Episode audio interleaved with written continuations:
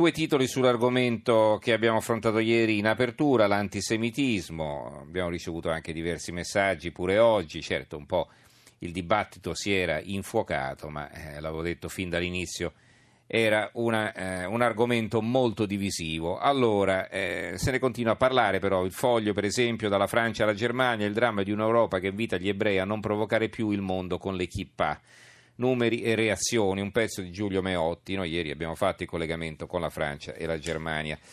L'opinione, resistenza storica e resistenza antisemita, quindi si parla della brigata ebraica, eh, della sua partecipazione o meno, perché a Milano hanno partecipato, sono stati contestati, a Roma no, non si sono presentati al corteo. Allora, i temi economici, l'apertura del sole 24 ore, ve lo dicevo prima, nel DEF, nel documento di economia e finanza, debito al 130,8%, stima il rialzo discesa al 122% in tre anni, senza riforme previdenziali impennata al 150%.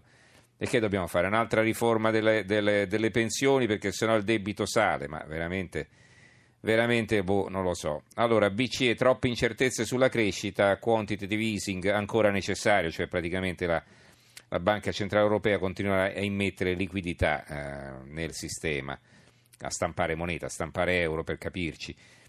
Allora, lavoro, Italia al terzo posto Ox per il cuneo fiscale più elevato, al 47,7% e vedete la media in Europa è il 35,9%, cioè vuol dire che un'impresa e, poi l'impresa e lo Stato praticamente pagano, eh, ci, sono tasse sul, sul, lavoratore che arrivano al 47,7% in Italia e da altre parti sono molto più basse, pensate 47,7% in Italia, 32,6% in Giappone, 31,7% negli Stati Uniti, 30,9% nel Regno Unito.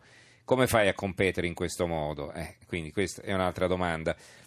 Fiat Chrysler, utili trimestrali a un miliardo, consegna più 5% grazie alla Jeep, questo scrive il Sole 24 Ore nel titolo di spalla. Milano Finanza, Marchionne fa più utili di General Motors, l'utile trimestrale di Fiat Chrysler è salito a un miliardo, superando quello del rivale a Detroit. Poi, il, eh, sempre in materia economica, DEF e IVA mancano 30 miliardi e nessun partito sa dove trovarli. È un titolo a centro pagina che leggiamo sul Fatto Quotidiano. Nel 2019 rischio stangata, via libera agli aiuti per affari con Egitto e Qatar. La verità, Tesoro e BCE, la fregatura è servita, il rappresentante dei consumatori, i corsi di formazione fatti solo per costringere ad aprire nuovi conti correnti e da Francoforte la conferma, le prossime regole sugli incagli penalizzano, gli istituti italiani. Questo è un argomento che magari riprenderemo, è un po' complicato adesso descriverlo in due parole. Allora, su Alfi. Eh, il quotidiano nazionale, uno spiraglio per Alfi verso un accordo tra famiglia e ospedale, il padre al papà al Papa, chiedo scusa, no al Papa, al, il padre al Papa, vieni qui ad aiutarci. Eh, notizie di cronaca. Da quando Napolitano è in ospedale migliaia di webeti da social gli augurano la morte, noi invece auguriamo lunga vita per continuare a dissentire da lui. Questo è un titolo sul Fatto Quotidiano. Sul Quotidiano Nazionale eh, chiedo scusa, sul Gazzettino di Venezia, Dio a Pietro fece grande la Marzotto, il personaggio ultimo di sette figli aveva 80 anni.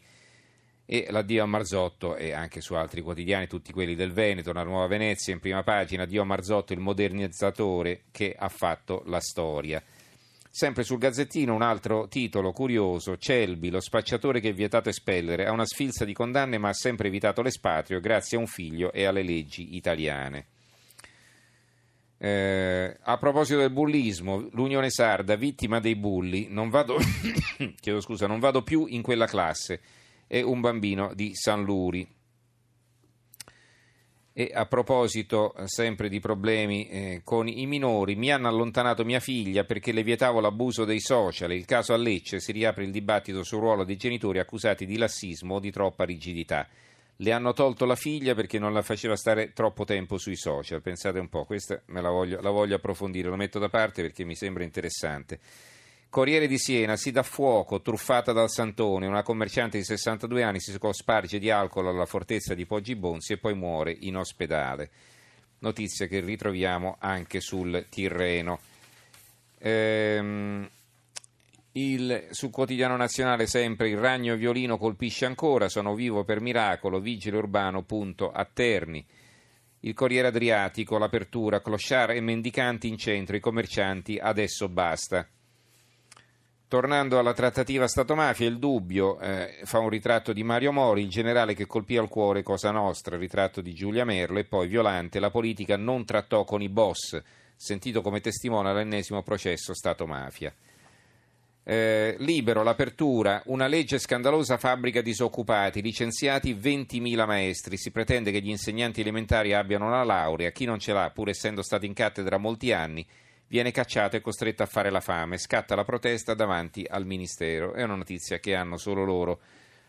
Eh, il tempo di Roma, assicurazione auto più cara con le buche, che stangata, aumenti per chi abita in zona ad alta densità di voragine, la prima volta nell'era Raggi dirigenti a processo per i crateri killer.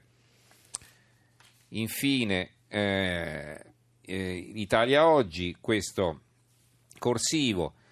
Sono sicuro che Philippe Leglise Costa, ambasciatore della Francia presso l'Unione Europea, non era d'accordo con il presidente Macron quando ieri ha sbattuto la porta per protestare contro l'uso generalizzato ed esclusivo della lingua inglese nei dibattiti sui bilanci comunitari. E però poi alla fine cosa conclude l'editorialista? Qui non a caso Macron parla un inglese perfetto, indistinguibile da quelli dei nativi, l'opposto dei politici italiani. Va bene, ci fermiamo qui. Allora ringrazio in regia Gianni Grimaldi, tecnici Massimiliano Gambino e Luciano Pecoraro. Do la linea a Stereonotte condotto da Silvia Boschero. Ringrazio naturalmente anche in redazione Antonio Bonanata, Carmelo Lazzaro e Giovanni Sperandeo. Noi ci risentiamo domani sera alle 23.30, quindi dopo il programma di Oliviero Toscani. Grazie a tutti e buonanotte.